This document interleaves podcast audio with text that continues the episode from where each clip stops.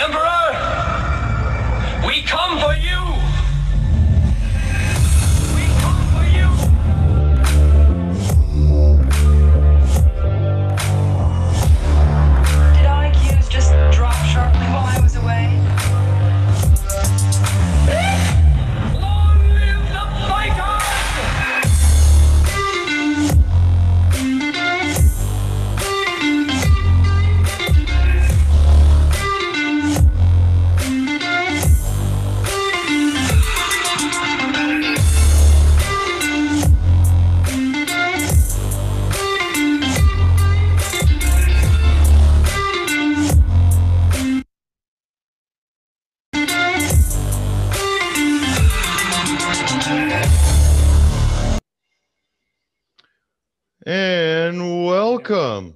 about that?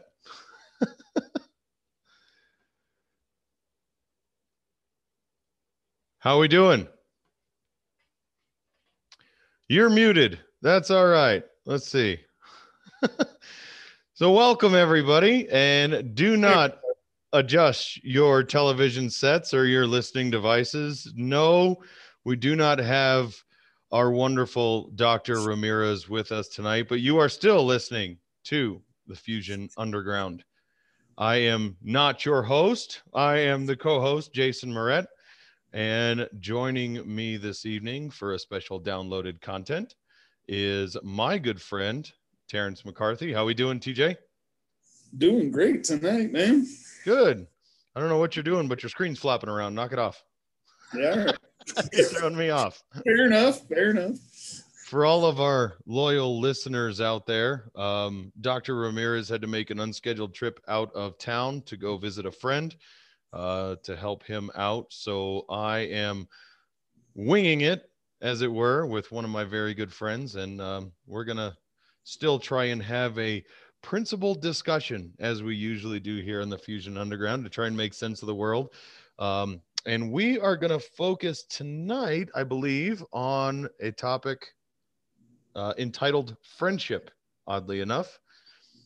So, TJ, you said this was something you were thinking about actually talking about that would be fun today. So, what were you thinking, and why did you think it'd be good to talk about it? Uh, it was just kind of a. I thought it was a good topic because you basically called me up and or you texted me and said, "Hey, want to record tonight?" And I'm like, "Man." We kind of talked about it, and I was like, "All right, let's do it." All right, that's fine. Well, and I thought it would seem fitting. Here we are. Um, Lucy had a situation, and and like a amazing and good friend, he had a friend of his in a in a kind of tumultuous place, um, and he said, uh, "Okay, whatever you need, I'm gonna drop everything." And and he flew out. Um, I guess his plane left at three o'clock this morning. So uh, so yeah, he's out being a, a good friend, and um, I thought it was fitting. I'd call my good friend or one of my good friends, and we talk about friendship. Actually, it was interesting. I was looking at um, a couple different articles here recently about friendship, and one of the first things I noticed is that a lot of these different articles actually talk about friendship from either a male or a female perspective or dynamic and very rarely about the two. So um, I definitely want to ask you about that. But before I go too much further, t- uh, TJ, I, you should probably, I guess, formally introduce yourself and um, tell us a little bit about who you are and the man that I know you to be. You know, I got to say though, I'm a little disappointed for one thing. Uh oh, what's that? Where's my Where's my palate cleanser, man? I, I, you know what? This was impromptu, and I leave the palate cleansers to the boss. if, if Yeah. more than likely, if I was going to have a palate cleanser for you, it'd be either inappropriate or deemed copyright, and then the whole thing get just booted off of YouTube. So I'll accept the copyright, but honestly, the inappropriate, I would I would expect. you would expect that out of me, as I think most people out there probably would. so So yeah, uh, I've known Jason here for about what 28 years, something around that, right? About eight years old, I think. Uh, I guess originally uh, I knew the Moretz uh, through the other younger brother Moret, The lesser Moret. the lesser Moret. That's where we're going. with. I wasn't going to bring that in, but yeah. uh, yeah, I've known you guys uh, f- since swim team since we're about eight years old, and uh, yeah. hell, man, it's not even uh, it's not even a friendship thing right now. Hell, I don't know what you could do to make me not associate with you. Right. I can't uh, kick you out. It's worse than family. You know, I used to live down there in Tucson for uh, till I was about 26, and I moved up here to uh, Wyoming, the wide open land of Wyoming. The wide open land of wind and prairie. Wind, prairie. Hey, there's some mountains Yep. No, Up in the north. on the mountains, but they're there. They do And, exist in Wyoming. I've seen pictures. yeah, yeah, you gotta love the. Well, uh, if you actually check on it, according to a lot of people, the uh, state of Wyoming is just a government. Uh, it's just a government simulation. So I believe that. I can believe that. actually doesn't exist, is what uh, what I've been. Because with only about half a million of people, uh, I'm good with uh, not more coming. Good with keeping everybody else out. I can understand that. Absolutely. I So yeah, um, friends.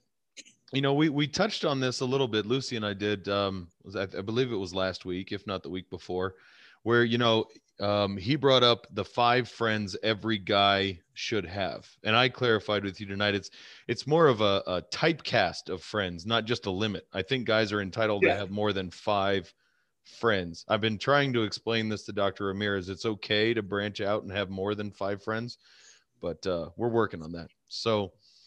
You know, but- here's the thing though. With five friends, how, how many do you really need? Right. You can keep them all, you know, their contacts real it's your your address book and your phone becomes real easy to manage, you know. You only call five people. Well, I look at like uh, you know, I, I I do something similar to yourself and do sales. So I've got a contacts list on my work phone that I just uh, changed over, and there's 1,500 people in there. Yeah. Yeah. So You're in sales. You, you have a lot of contacts, but and Some those you, you haven't checked in years. hmm and those I think can actually become friends. Oh, but- sure. Usually don't- they start out as as contacts or acquaintances. Agreed? No, absolutely. I mean, I can I can count multiple people that I still talk with. I don't work with them anymore. There used to be either coworkers or customers that I used to deal with, and they became good friends. You know, I have one of my friends that uh, know he we kind of almost moved from Rock Springs to Casper with each other because we worked at the same place, and you know we would hang out. Families knew each other, kids knew each other, still go to their birthday parties, all kinds of stuff. So Mhm. definitely can count those. Yep. And I, I think everybody has had a situation out there where they've had a, an acquaintance or someone that actually grows into a friend and and sometimes becomes more. And I'll, and I'll pick on you since you're right here. Um, Sure. You know, TJ was actually uh, an acquaintance on, like you mentioned, um, we were on the swim team together when we were kids. And um, yeah, right. Um, and actually, um, TJ and my younger brother became best friends, and because of that um, close proximity, and he was always around the house and always there. I mean, now I don't consider TJ even a friend. He's he's family. He's he's been a part of my family. I mean, for years, and it's so it's actually developed into something a lot closer than that. Um, and that's something I want to touch on again here a little later because I want to bring us back to something new going on with you. But you know, I was um, reading this article about uh, psychologists actually separating out how men and women make, keep, and associate friends. So the example I just gave, and what you were even I were just talking about with sales and different sales contacts actually growing into friends. Um, psychologists actually say that men tend to make friends based on instrumental situations and measures. It's someone that we as men feel we can either utilize or associate with based on the instruments that they provide. So they be their work colleagues at first or um, acquaintances uh, amongst others, and we can associate them with other things that we can do or accomplish. What do you think? Does that make sense? Yeah, I can see the connection there. I, I would say, especially as we get older, I think that connection probably happens more often. I mean, not to take it all the way back again, but you know, me and your brother, you know, we just were kids. You you, you made that association based on well, we did swim team. That's what started it. Mhm.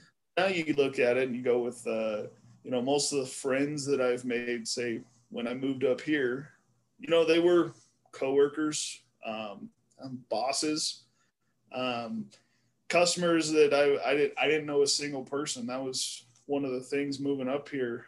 We had no family, no friends, no connections when we moved up here to Wyoming. So a lot of it just became, hey, I need someone to help me move.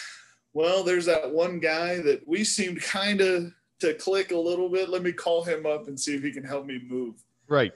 um, you know, and and because we've moved three times since we moved up here, four times actually, if you count the houses. But you know, each one it was call somebody up that I met that one time. You know, they they're friendly. Let's call them up, and then next thing you know, we kind of the kid, and then you get into. Uh, I hate those relationships, but you got the uh, the wife makes a friend Mm-hmm.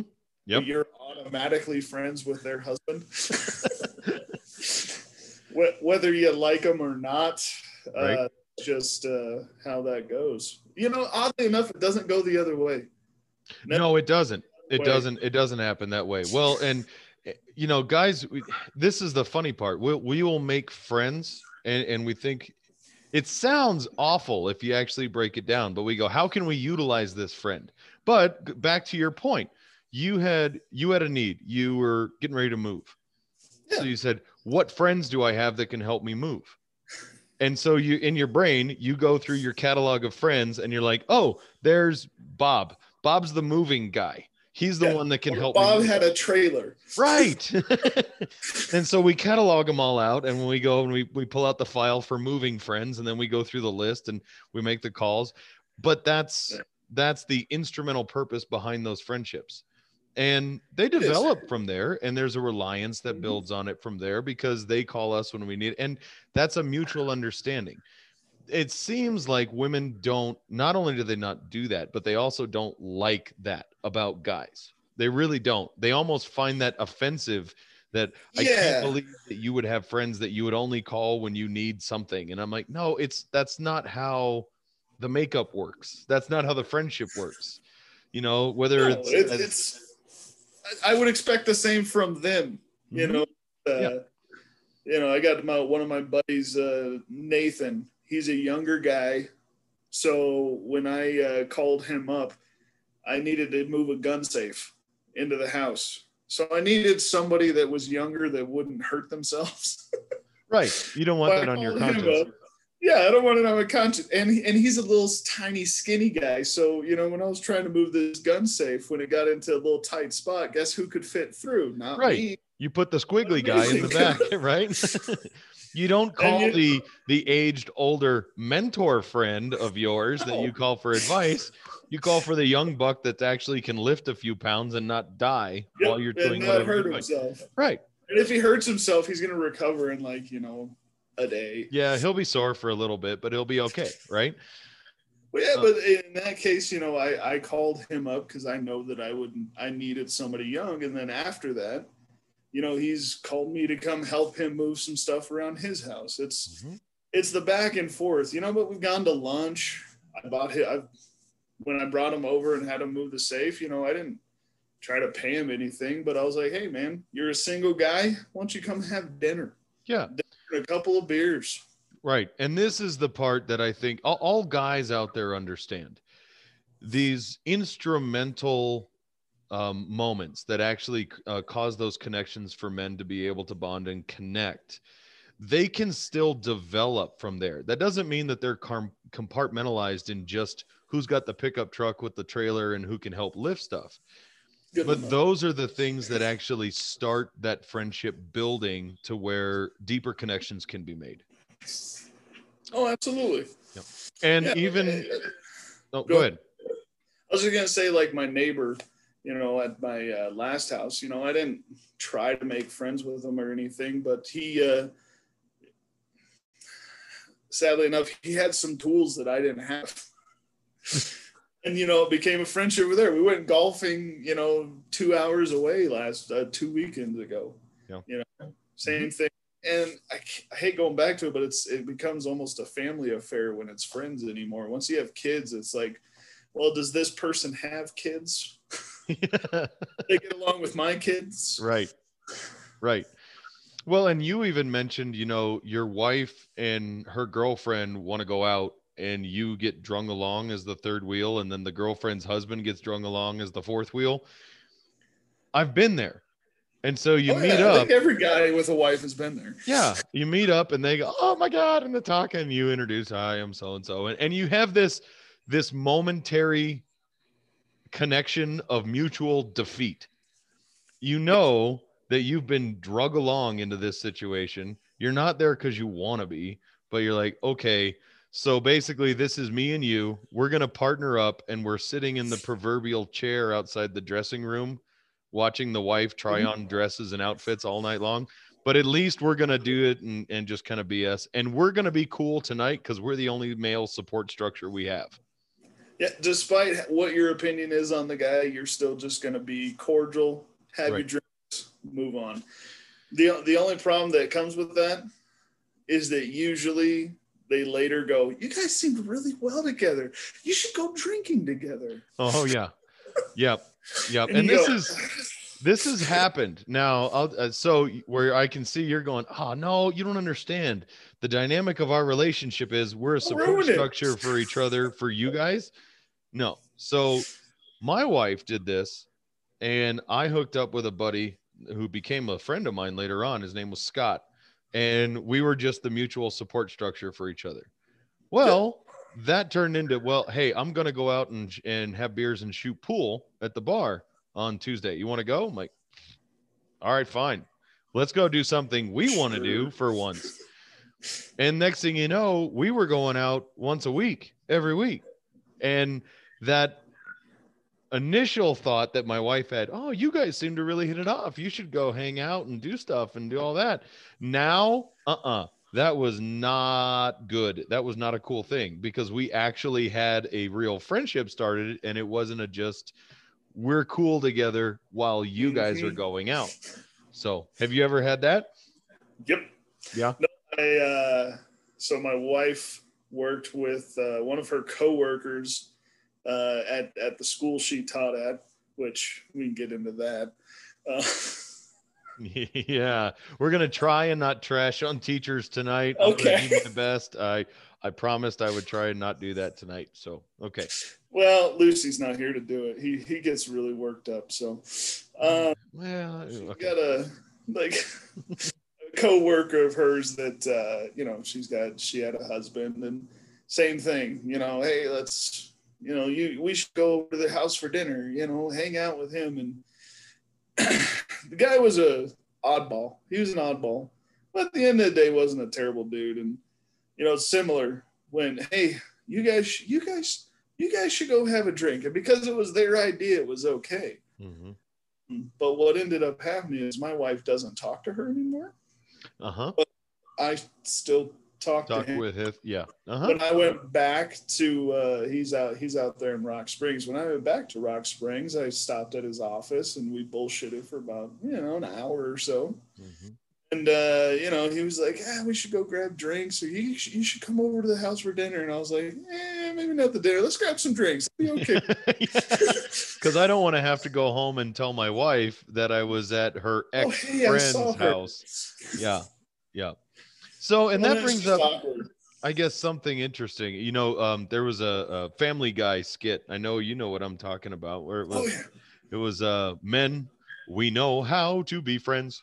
You know, and absolutely. and it seems like there's a there is a vast difference between how men make keep and interact within their circle of friends versus women and I have a, a handful of theories and some other things that psychologists have brought up on that. But I was curious before I get into that. What are your initial thoughts? Why is that um, vast difference between men and women in regard to friendships alone? You know, I I can't say I actually know the reason why. I would say I, I agree with it for sure. You and I have talked a little bit about some of that stuff. Like, um, you know, you and I know each other for 28 years. I've got another friend of mine that I've known him since uh, it'd be 1998. So we're talking 20 years, Mhm. about, you know, 22. You know, I've known him since freshman year of high school. You know, I still talk with him and call him up occasionally, talk about his kids and whatnot, and keep in contact. But I think men just have that tendency to form really long lasting relationships and keep in a more almost casual conversation type. Uh, you know, I, I think you and I have even touched on that whole like, we talk pretty often. Mm-hmm. And, uh, you know, uh, we've talked about, well, we get home and our wives are like, oh, did you talk to Jason today? Yeah. What'd you guys talk about? Mm, I don't know. stuff. right? Yeah. Yeah. Stuff. And I think guys can can have a a even a very long and lengthy drawn out conversation Mm-hmm. and talk about literally nothing for the whole Yeah. time. And well, it's not even just nothing. It's just you don't even remember it, and you just go, hey, "Yeah, he's doing good." Well, how's his kids? They're there. yeah, they're good. I he didn't bring up anything to cause me to think otherwise, so they must be Yeah. fine. Yeah. Well, and I, I, think that might even be part of it. It's like, yeah, a lot of times when women sit down and like have that, they have like a, well, every week I call this person and I talk to them about it. And uh, it's always very serious. And they go, we talked about this and we talked about my, uh, our, our friend that did this. And it's all very serious where I think guys can sit there and just kind of talk about it and don't even remember what we talked about. It can even be a serious conversation, but hmm doesn't Well, matter at the end. And I I do believe that same instrumental idea. It has also to do with compartmentalizing it in the moment. Now, you and I talked before about memory in particular, and how men we associate memory with a a compartmentalized moment in time. Yep. So if you and I are having a conversation like like this one tonight, for example, um, after this is done, my I will compartmentalize this in my brain as that one time that you and I I had you on our our podcast and our show and we talked about friends and it was kind of fun and a little awkward because Lucy wasn't here keeping me under wraps and control and I Sure. had to apologize to my you know listeners and viewers out there sorry it, you're dealing with me um and just compartmentalize it all into that moment and so as soon as we're done and I go into the house and start getting ready for bed, my wife's going to say, What'd you talk about? And I'm going to say, eh, you know, um, friendship. That's what we talked about. Friendship. Well, like what? I, I don't know. You're going to have to listen to it and, rem- and see it all because I don't remember. You tell me. Yeah, it's all compartmentalized. Whereas women, when they um, when they create a memory, they actually associate that with an emotion to which they were experiencing at the time. And this has actually been studied. I'm not making this up. This is a, a psychological theory about how we associate memories in the brain and how we store those and catalog them. So women are naturally emotional um, by nature. Now, that's not to say overly emotional, but emotional by nature. So if something in the conversation causes them uh, joy, well, then they will associate the person, the subject, the topic, the surroundings that they were in, where they were. All of those things get associated with the emotion of joy. So that honestly, anytime later on where they have a joyous moment, those other moments where they've also experienced joy flash back um, in in the subconscious. Um, it's the same reason why when you piss your your wife off and she's mad, she can remember every argument that you've had that she was also mad and bring up all the stuff reaches and brings that back in. right and you go wait I don't what that was. What are you talking about? And you're like, oh my It's god, like that was years ago. that was an argument we had nine years ago before our kids were even born. I mean, it, where did that come from? It's because Mhm. all of those those details are tied to the emotion that she then experiences, and so it's also theorized that that's how friendships are formed with women is based on that same Yeah. emotional drive.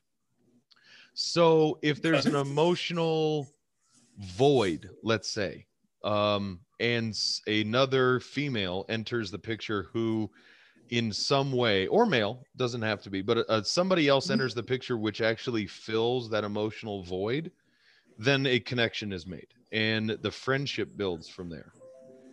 But I also believe that that's a big part of why some of those friendships tend to deteriorate or be chaotic because emotion is a very fluid river to travel. And so Sure. highs and lows, that's I mean also made reference that I think women's um, friendships and their groups of friends are kind of in a chaotic unbalance a lot of times because it's all emotionally driven. Sure. So that's one theory. What do you think? I agree with you. The only thing I would add is that uh, also women tie an emotion to a place or a thing. That's why I've always noticed, like, uh, for example, we just moved to this house uh, in May, but the last house we were in, we had been there for five years. Now, for me, it wasn't a hard move. I went bigger place, bigger area, bigger yard, just going to be better. It's not far from where we lived, but my wife had a really hard time with it because she was tied so much to that house. That was where, you know, our, our boy was raised. He wasn't born here, but he was raised for the last five years. My daughter was born, and we brought back to that house. And I guess for me, it didn't really tie into the place. It was like, well, they're right there. You know, Yeah. we still have the kids. It's not like they went away.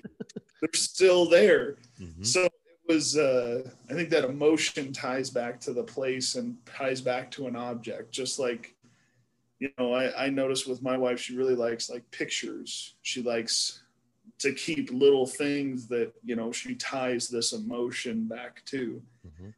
So when it comes to like her friends, I've noticed that like she has a few, like two or three friends that she still keeps in contact with but any friends that she's made recently eh, they don't seem to last as long Mhm.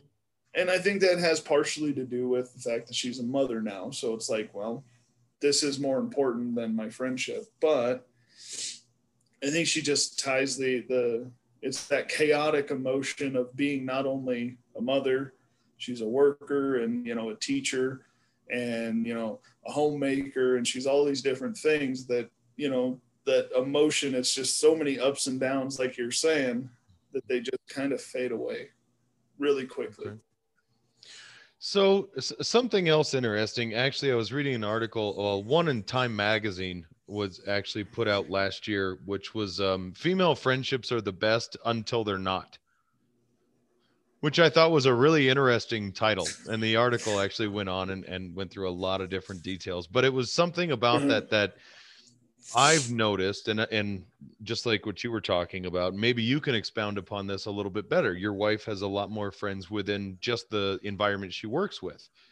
Oh, yeah. Um, but it seems like, from my outside perspective, and please, ladies out there, if you're listening, write in, let us know if what I, what I'm saying is completely off base, and I'm just an ignorant man, and I don't have an, any insight. I'd love man, to mansplaining I'm a mansplaining it. so if I don't get it, which I admit, there's a big part of me, I don't get it. I'm a dude. I'll never get it all. But no it- let me Yeah. know.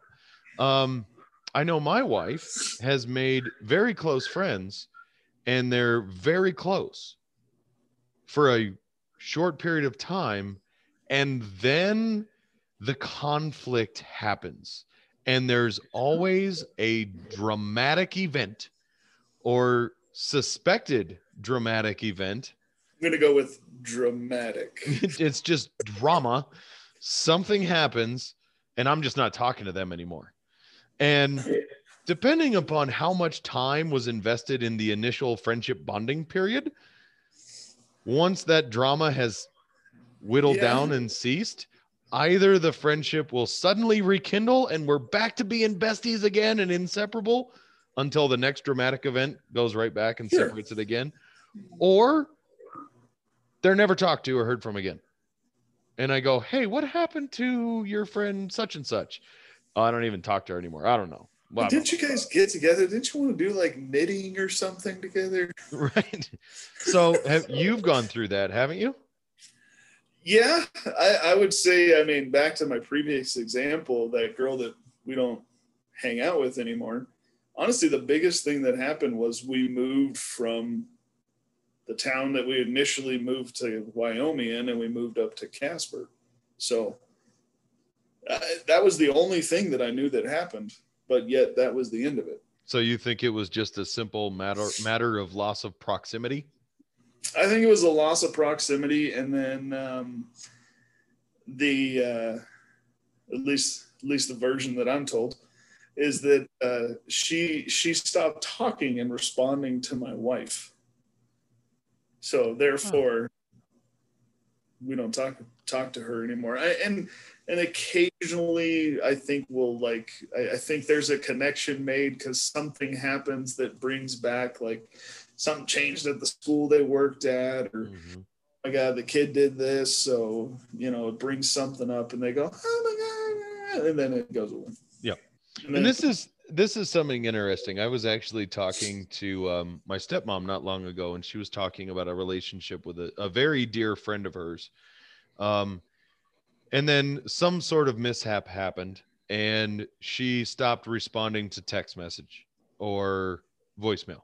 And this is after maybe one or two. sure Now, she said this, and I think a lot of women have done this. Well, she's the one not talking back to me. So I'm here whenever she's ready to talk to me. And I said, Well, that seems dumb. Just yeah if she's not answering your text or she's not calling you back, just go over there. She's like a block down the street. Now, this is a guy thing, okay? If I have a friend who lives literally, well, I'll pick on somebody who lives right behind me. My buddy Nick lives right Yeah. behind me. If I send him a text message and he doesn't respond, I shoot him an email and I never hear from him. I mean, my first thought is, oh my God, is the guy alive? is he okay So I peek over the fence. Okay, the lights are on. I guess he's okay. And then Yeah. I send him another text message. If he doesn't respond, I'm like, all right, that's it. And I'll just walk over there. I'll knock on the door. Yo, dude, what is? You, you, you just, you- I, I oh hey He's like, oh, you know, I've been busy. But I'm like, yeah, all right. Well, you can at least like shoot me a big middle finger emoji or somebody, something, and let me a know. rock at the back of my house. Right? But that's a guy thing. Women in from what i believe they just won't do that. That's and women Oh, yeah, never no, go over just- unannounced. That's like a huge faux pas thing guys totally do that because to me if my friend can't handle me showing up at his door unannounced well then he ain't my friend he's not your friend I mean, am I crazy or do you agree with that or No, I, I I agree with that, guys. It's one of those things. It's like let's say uh, you decided to come up and pay me a visit and didn't tell me about it. I'd be like, "What's up, man? Come on, have a beer." You know, it wouldn't be a big deal. Where I think for my wife, if one of her friends randomly showed up, she'd be like, "Is everything okay? You know, is the husband? You know, did something happen?" bingo which is actually right where i was going that's the emotional complete Yep, like 180. there's got to be a problem. there has to be a dramatic influence otherwise why are you involved in my life right now um Yeah, and and it, it creates for a tumultuous thing you know if there's a group of let's say 10 guys together and we're all friends Mhm. here's what's going to happen. We're going to start making fun of each other. We're going to start picking on each other. I might go holy cow tj when did you lose so much hair? Yeah see you even knew where i was going you know? I knew you were going with it.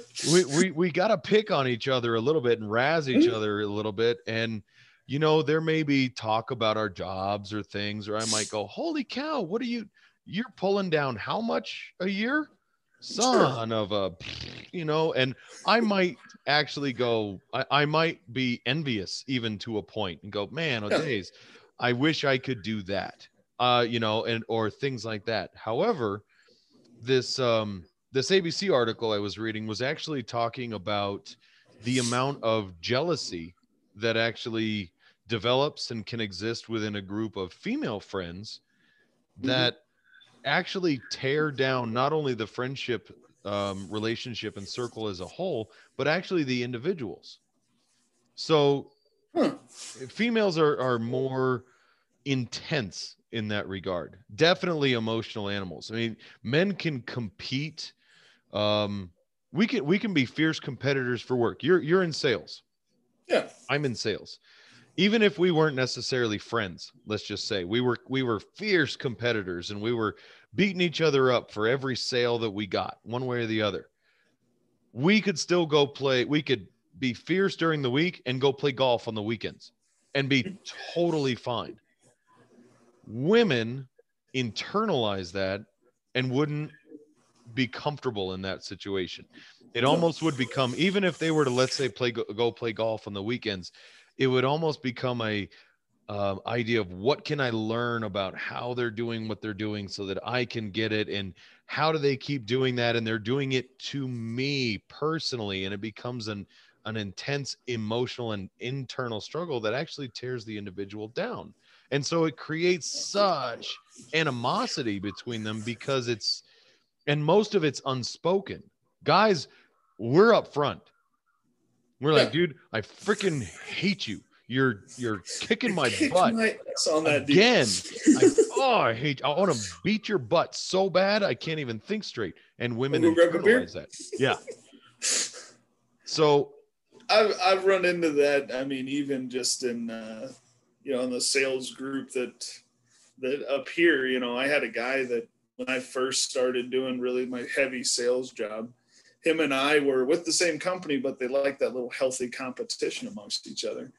We didn't care for either one of us didn't care for each other, but once he left the company and then I moved to uh, moved to moved on in the company him and I have become great, actually pretty good friends overall. You know, he's gave my kid a bunch of stuff when we went over to his house this last week, just to pick up some some elk hair, which is another story. But we, uh, you know, I hung out for about an hour, and my boy was running around his little warehouse. You know, we're good friends now. I wouldn't say that we're like super uh, not super cordial necessarily at work, but we still understood each other to be, hey, it's not you, it's the job. Right. And that I think really happens between men and women on the job is that, yeah, Jason, you and I worked together for a period of time. You were my supervisor, technically, right? right right yeah a long time ago. Um, but dude, that was work. Mhm. Work different from personal life. You can make that separation. and and this is exactly what i was talking about about compartmentalizing Mhm. the moments because yes at work it's work and so if i tell you dude get your proverbial sit together. You're screwing up at work. You're not doing your job. I'm telling you right now fix it or i'm going to fire you. Yep. that's work. Then when we clock out we're like all right let's go. And we don't talk about work. Or i'm like dude what the hell are you doing man? That's what's wrong with you? You're putting Yeah. me in a place where I'm gonna have to fire you. Do you think that's cool? Quit being a jackass. Fix your straighten up, fly right, man. You Yeah. know? Um, women No, on the other and I- don't. I mean, it's different. Go- Go ahead. No, and that's that's kind of what I was going to lead to is that when it comes to women, I've noticed that when my wife has these work relationships, you know, it it's not it's not a personal thing that that that one of these other ladies or one of these other guys that she works with at the school um it's not something personally that they did. It's like well she's just she's coming into my classroom and she's taking stuff and she's just acting like she can do whatever she wants. And I, i'm tired of buying all this stuff. And it's like who cares? It's work stuff. I mean at the end of the day do you guys want to hang out with each other or not? Right, right. Well, Who and- cares? I mean, and if it's work stuff, it's work stuff. You know, like, hey, you keep using all my stuff. Can you give me, you know, twenty bucks or whatever? Mhm. Yeah. right. Well, and that's that again goes back. I think um, even fierce competitors within circles of guy friends can lead to, you know, there's an admiration and desire to be almost emulate some of the the qualities that we pick out in some of our friends. Sure. Um, females tend to almost develop that jealousy out of it, you know, and and jealous jealousy is a, a it's a dangerous sentiment you know? It leads to not only um you know envy in in the highest regards to where and then there's disdain that goes along for those that have have what you have not. Um and Or- and then a personal resentment. You know what's wrong with me that i can't ever get or have what what someone else has. Why does sue always have all the nice stuff and the this and and then her husband has this and that and their kids are doing well in school and and mine aren't and my house is always a mess and then and you can see just and ladies out there i know you you can get up mad at me if you want but you know this circle that i'm going on and your husbands have all seen it happen because we sit there and watch you just go around and around and around in circle and next thing you know you're a mess and we're like hey you okay no i'm not okay because you've already had the four arguments that we haven't even had with you yet and you're all mad You're not even sure what you're walking. This is Right. mirror. yeah and that's all out of friendship i mean and that's i can't imagine how difficult that is um I don't know. We all try to commiserate as husbands with our when it comes to that, but a lot of times it's just shut up and go.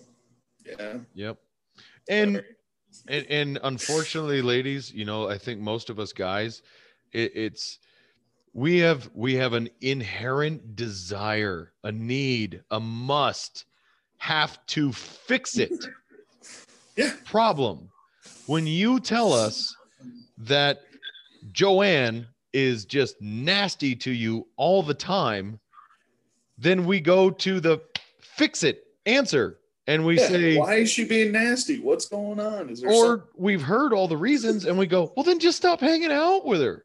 She's a terrible person. Cut her out of your life. her? You don't need to mess with her. Fixed. Problem solved. Moving on. And then you get upset and you go, well, you're you're just being ridiculous, or you're oversimplifying, or you're not listening. Like what? You're not listening. So No, you may not be wrong. I may not be listening. I, and there, that's part that's part and parcel, especially if you've complained about the same friend nine times in the last three days, um, and told us the same two stories ten times. We might have gone to our shutoff valve and turned that part of our brain off, just so that we can keep any of our sanity alive. And then, right about the time you go, do you know what I mean? We click it back on to go, oh yeah, yeah, and then click it back off. it's too um, bad. But on in all fairness, you know, um, understanding, I think that that women can tie all of those memories to emotions, and naturally, if I if there's a group of friends, how many times have you been with your group of friends and somebody's pissed you off? Well, probably a lot. Oh yeah, a lot, but I couldn't pick a specific circumstance. Exactly. But imagine that every time you saw one of your friends, it made you angry. That I could not imagine I being wouldn't be friends. I wouldn't be friends at that point. And that's why I think women are in this constant state of make friends, lose friends, and don't. And I think that's why it's harder for them to create or go back to some of the friends who have emotionally affected them. Does that make sense? No, it, it does, and that's. uh I think that leads to. I was talking to a buddy of mine. This has been a couple years, but we were talking about this a similar subject because it's the, again, ladies out there that are listening. This is a common theme among guys, honestly, because we try to figure it out. We try to fix it. Mhm. And uh, one of the things we talked about is like once a man hits like 30 to 35, he doesn't really make a whole lot of new friends. And if he does, it's actually really difficult Mhm. to make that transition to an actual like new friendship. Right. You know, I, I talked about my neighbor earlier. I lived next to him for five years before we actually had dinner. I think after like year four. Mhm. You know, it, it wasn't because I was going, ah, I don't like that guy. It was just like, hey, every morning you go, Mhm. hey, what's up, man? Yeah, have come to work, and you move on with your day. That was just a part of it. Right. Whereas for women, they're just constantly making that change friends to no friends to friends to no friends that it's it's easier to just make that transition because you're going, well, how long are we going to stay friends? Where with guys, it's like, well, no, I'm going to make that friendship, Mhm. and that's going to be there. Right.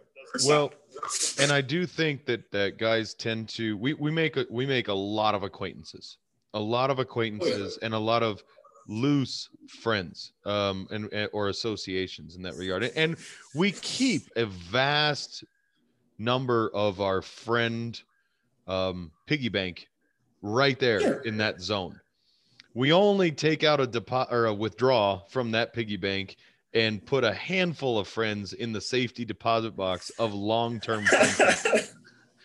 Yeah, um, or a higher level friendship.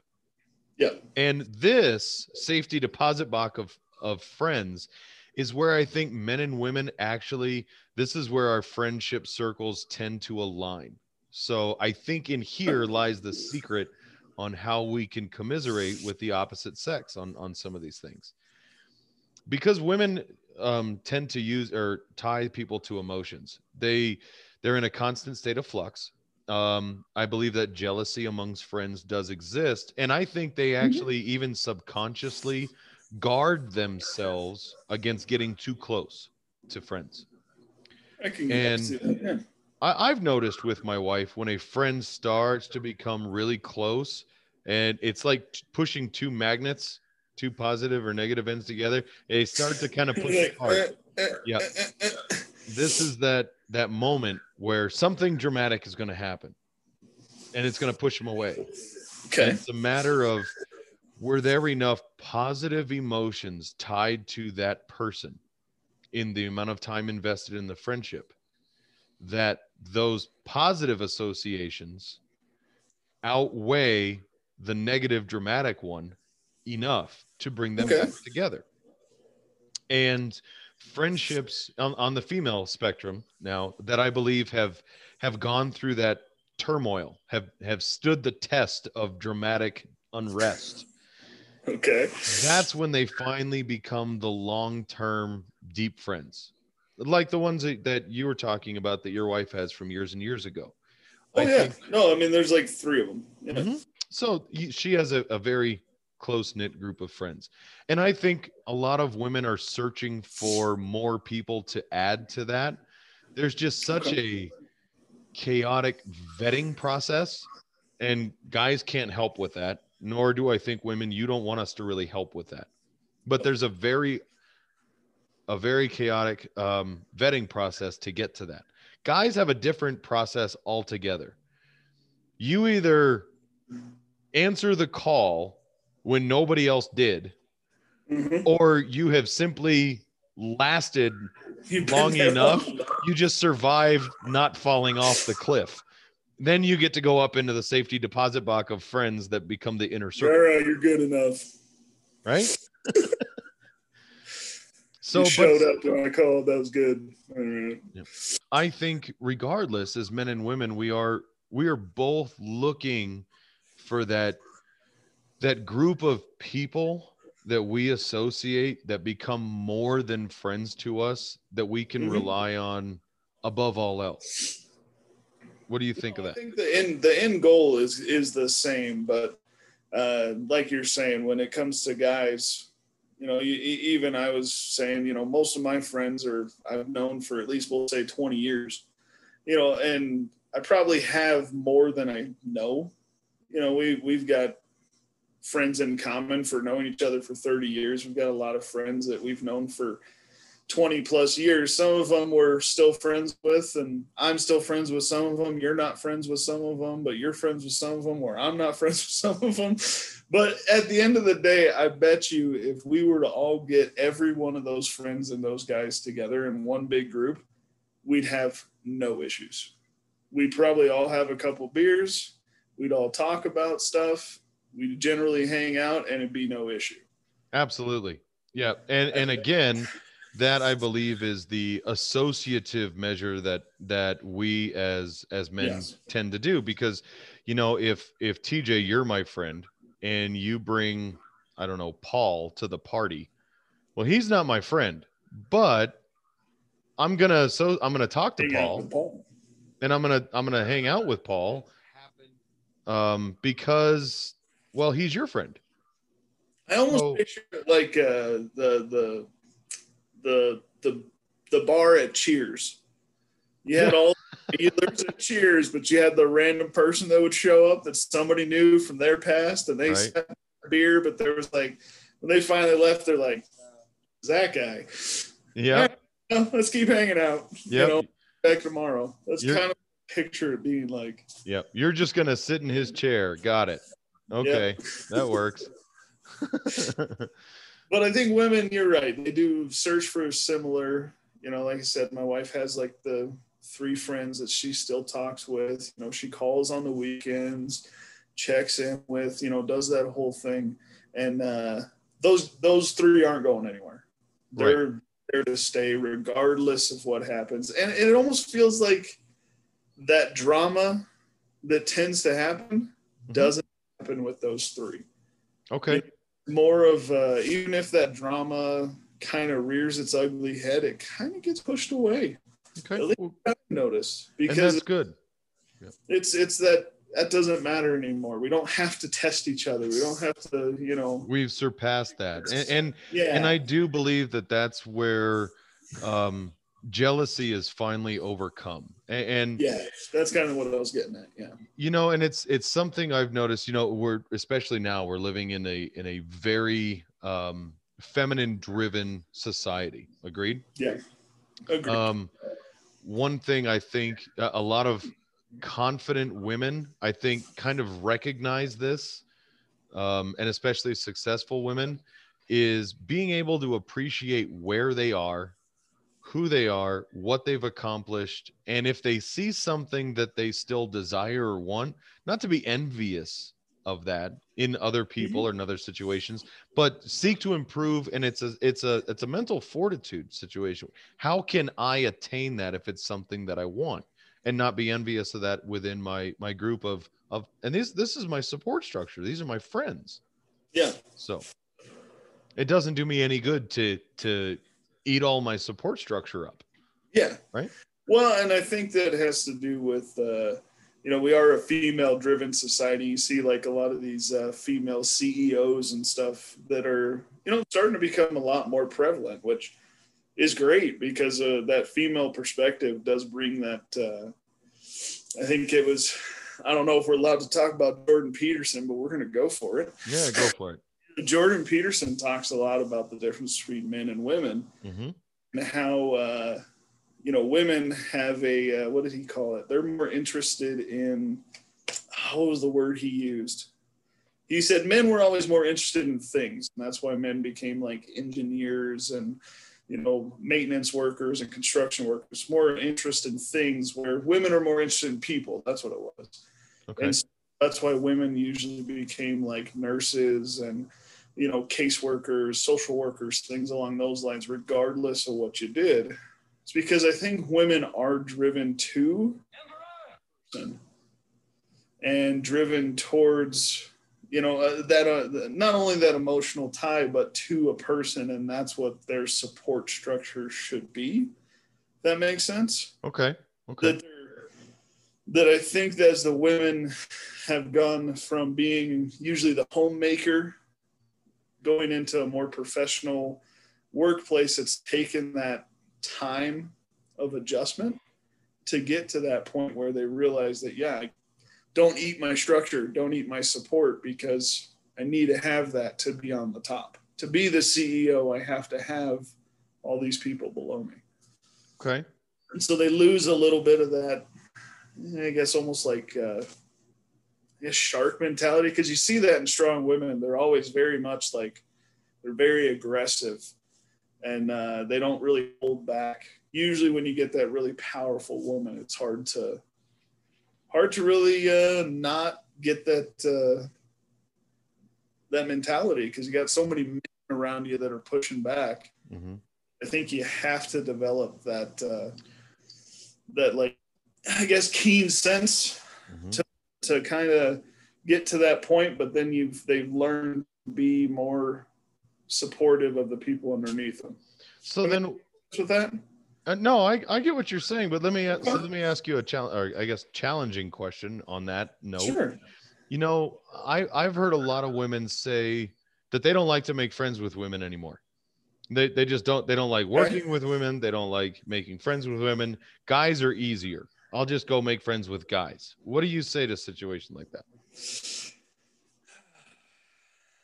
I think we've all experienced that woman that tries to be one of the guys.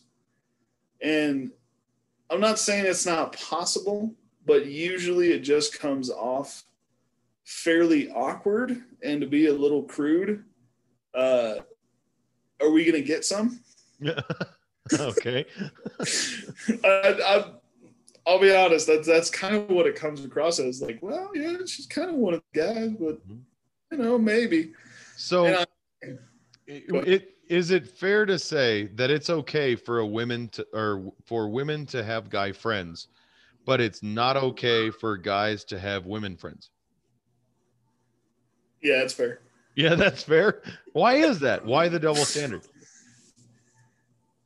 Well, I think it goes back to what I was just talking about. That for a guy, and I think unfortunately women also have that same perception that if I have a female friend, it's because I'm trying to get something, Right.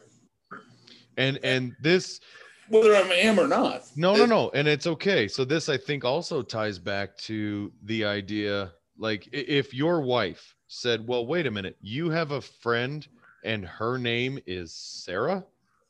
What? And so I immediately, and, I, and I'm trying to put myself in the female psyche. So I apologize. This is a male crude oh, attempt. Oh, go ahead. This is interesting. what is he getting out of that relationship that I'm not providing? What is he seeing in her that I don't have? Is she more attractive than I am? Well, she doesn't have that great a body. And next thing you know, whether you she's your wife has never met Sarah ever in her life, but she hates her with everything she she's doesn't got. like her. She hates her so bad. And Sarah, who just mm-hmm. thinks it's cool to have a guy friend who is honest, who is genuine, who's not fake, who's mm-hmm. up front, and he's married, he's not interested in me, and I don't have anything to worry about in that regard she finally gets, you know, shows up at the company picnic and you introduce her to your wife and Christmas she's like, dinner. "Oh my gosh, hi, so good to meet you." And your wife doesn't even reach out to shake her hand cuz she hates her guts. Or she does, but then turns around and goes, "God, don't like her. No, no, blah, blah, blah, blah, blah, blah. And and we're sitting there going, why? What's wrong? What'd she do? What'd what, she what say? She, what happened? Did she say you know? something to you? Did did she hit you? I mean, no. Well, the, what happened? Because that's how we she said hi to me. We, she said hi. It wasn't, and this is, and women, guys will never understand this and will never be able to fully appreciate it. It's not what she said, it was how she said it. Look, I know that that exists, and I know that that is a hundred times more powerful to you women out there than what was ever said. It was how it was said. We don't get it. It's not that we don't want to. It's not that we don't care. We're just not wired that way up in our little brains. We don't get that. Did she call you a name? Did she say something nasty? It, it we don't get it. She have said, you ever "Hi." tried to use that in an argument? No, that's that is a trap. Gentlemen out there, I'm telling you right now, I've never, tried. ever, ever, ever, ever try and say it's not what you said, but how you said it. It doesn't work. Um, It I'm- doesn't work. And honestly, you feel bad after you say it. You're Yeah. like, oh, that feels dirty. It does. It feels very dirty. Like we tried to use the weapon of the ladies against them, and it's it's really not appropriate. So It's not. It, it- you stop. And they usually change the argument direction after that because you're like, that, that, mm, that felt wrong. So on friendship, you know, we we we as men we we go through the test of time, we go through the test of the oh shit moment, who do I call at two in the morning when I have this problem and who shows up. Um and there are other, you know, groups or organizations out there that I think try to take um, associations and friendships to other levels for men. Um, you know, Lucy and I have have not made any um, uh, misgivings or any secrets that either one of us are part of the Masonic fraternity. And I believe you just said um, or mentioned to me today that you actually were petitioning to join that, which Yeah. I do believe offers a sense of deeper friendship, if not a, a brotherhood for that. So I was curious why what caused you to actually do that and it does that have anything to do with friendship of a higher level like we've been talking about a little bit today It does. Um, I would say honestly, the biggest interest I had in the Masonic Lodge was actually from yourself. Um, but a big part of it, once I moved up here, like I said before, I didn't have, there's no family, no friends when I moved up here. And, um, you know, a lot of the people that I met through work and everything else, I had some good, good friendships, but at the end of the day, there wasn't anything that like wasn't anything that I could really match to what I had back back in Tucson. Um, so in in kind of pursuing the Masonic Lodge, I went to one lodge meeting, and you and I have talked about this. You know, it just wasn't a right fit. I didn't really, it didn't click. And then uh, tonight, uh, one of the other lodges that is at the same Masonic Lodge, the guy came. He, uh, I actually brought it up to him about about a month ago. We're in another group together where uh, that's for a sales group, uh, and he brought it up to me and he said, "Hey, you know, are you still interested?" And I said, "You know, I am." I kind of sat down, had some lunch with the guy, went over everything, and he made me feel like it was going to be a better fit. And then I showed up tonight, and you know, it, it did. It just felt a lot better, and it felt like there was going to be a good chance for developing and creating those friendships that I just you don't you don't have with a lot of guys uh, like we're talking about when you get older. Uh, I think it uh, if we want to call it evolves from what it was when we're younger, where it's like, hey, you know, we're wearing the same shirt. Uh, to an actual like association with common values. You know, you know when you walk in that door that everybody's got kind of the same values in mind mm-hmm. And you can really grow from there.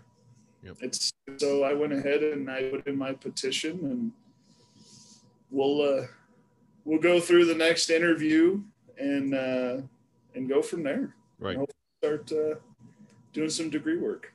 and and there was something about that that made me i guess stop to kind of ponder you know what what is a real friend what what is that person what embodies that that what makes a real friend a real friend? And you know there's a lot of and that's very deep and and we could probably spend hours and hours and hours just Oh, on yeah. that alone. But so i was looking at all these characteristics and and and really narrowing it down i guess kind of to a, a one overarching and very simple idea and this applies to men and women that a real friend is never fake always genuine and accepts you for the real and only for the real you. And that's, I mean, there's a lot of other characteristics and qualities that go into Yes. that. But, you know, women, I think more than men even, um, absolutely cannot stand the fake personality, the fake friend, you know, that that lady or guy or whoever always is just overwhelmingly happy to see you. And you know that 2 seconds after they walk away they could give two craps about who you are or start calling you names. Women are especially sensitive and i believe emotionally sensitive to that disingenuous friendship that disingenuous person. Men Yes. look at a genuine honesty on a little bit of a different level. We want someone who's going to call us out on our bullshit. I mean, bar none. Uh, you had a situation actually at work not too long ago you were asking me about, and you said, Well, I kind of knew, but I kind of didn't. I said, Bullshit. Nope. You knew. You knew dang good and well, and you already know. And I said, What do you need to do? You know what you need to do. You need to fix it. Um, and while you can't, I don't want to bring out in or particulars because I don't know out there who's listening, and I don't want to bring any undue attention to Sure. you. But, um, you know, I think that that for men, we want somebody who's going to be almost a little bit abusive to us in that brutal honesty. We well, need you were that. talking about it before. We poke fun at each other, make fun of each other, physically, you know, mentally, whatever. But no, that's part of that honesty. I mean, if you can't do that with somebody, how can you actually give them honest advice? Right. And if I can't, for me, if I can't trust you with something small, how am I going to trust you with the bigger things in my life?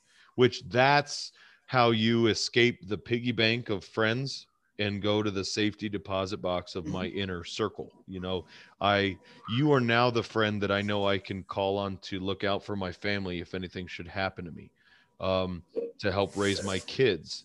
And ladies men men think about that. I mean those are real things for us and women for you too. We know that. Um but looking i guess trying to get through to that what is a real friend is that true genuine person who also accepts you for the true and genuine you. And that means also not for the one that you put on or the face you put on for everyone else Well, and I would say, uh, and, and it ties into some of, like you said, characteristics, but I think an important one is um, improvement, like self improvement. You know, a, a real true friend, while they might accept you for who you are, that's just it. They know that you can be better. And so they're willing to give you that honest advice, give you that honest feedback, and basically push you to go, all right, right yep what I should do, or all right, yeah, I was just overthinking that and move on. and you know? and this is a, a pivotal moment i believe in marriage as well um where your your newlywed stage has faded and you reach a different level of um partnership with your partner Yeah. where you know that that that honesty is there they recognize your faults always pushing you to improve. Perfection is always a goal but it's never the demand because we accept that other person for their their faults inherent in their in their person in their expression and all those things. Always looking to push that other person to drive to do better but Mhm. don't hold them up to a standard of perfection which causes them to sink further Or if you've got that too lofty, too high of a goal, where they're like, oh well, why didn't you pick up um, this type of milk? You know, I'm not saying that doesn't happen. But- Time we, you can't do that every. ladies that's your fault if you don't tell us you want a specific type of milk we're going to get whatever's on sale i mean that's just how that works whatever's on sale or whatever happens to be closest to where I'm shopping. And I go, oh yeah, milk. Oh yeah, milk. I got it from the gas station. You know, you didn't want whole milk. Well, you didn't say two percent. You know, it's just yeah, No, but that kind of idea that uh, I, I think earlier in a marriage, especially when you're talking about that newlywed stage, yeah, if you pick up the whole milk versus the two percent or skim, whatever it is, that might cause an argument. But as you get up to, you know, I'm, I'm at what 12 years. I don't even know. Um, you, you get to that point where it's like you just went and picked up milk and you know that's not going to be held to that same standard you start realizing that hey eh, it's milk sure. Yep. Or my wife realizes that no matter what she tells me, I'm gonna get it wrong. So she just Mhm. says, "Don't worry about it. I'll get it on my own," and that's okay. So i'll just that i'll just get it myself don't worry right, it. yeah, it's all right. Well, um, I you know I think it's fitting. We uh, thank you for coming on and and uh, doing this with me. I really do appreciate it. I think it's fitting. We're talking about um, friendship and real friends. Uh, while uh, our our lovely host, Doctor Mhm. Ramirez, is out being a a very real friend to a friend of his. So uh, hope everything goes well out there. And I will. I have. I do have a clip that I'll share as we uh, depart. Oh. Since since I'm not uh I am not the host, nor do I have privy to all of our wonderful sound clips, so I can't play our exit music, but I do have a clip that I'll exit on. Um anything you have the the closing floor for this evening, sir. Fire away. Honestly, we've covered a, a lot here, but uh, I think the biggest thing to take away is that uh, this is this is the type of friendship that's taken 30 years, and uh, it's it's it's not going anywhere. That's that's the biggest thing. I mean, I I, I feel like I could probably call you at any point, and you would come if I needed you to, but. Uh, Sure. you know, in, in 30 years of uh, friendship, I don't think it's 28, but we'll just round it up. Yeah, that's fine. Close 30. enough, right? Um, you're not wrong. It, it, it has become almost like it's a, a, a brother, a family, whatever it would be. Yep. Uh, and, and that's the kind of friendships I think that most people try to strive for. I think so too. I think so too. I really do. So I picture it in like, you know, 40, 50 years from now, it'll still be there. And old, old men in a like nursing home. absolutely. So all right. Well, Not much of a palate cleanser here, but No, not much, but I just thought this was appropriate since uh we were talking about this. I'll go ahead and play this and exit us out. sounds good. Girls. Ugh, come on, Chris. Girls are terrible. They're always backstabbing and giving each other phony compliments. Oh, wow. You are definitely not afraid of dessert. You know, I wish I were secure enough to throw on any old thing and call it an outfit. Come on. You have so much body confidence. I mean, who wouldn't with those strong legs? So muscular. I'm jealous of how thick with strength they are. Hey, I like your tie. Thanks. Men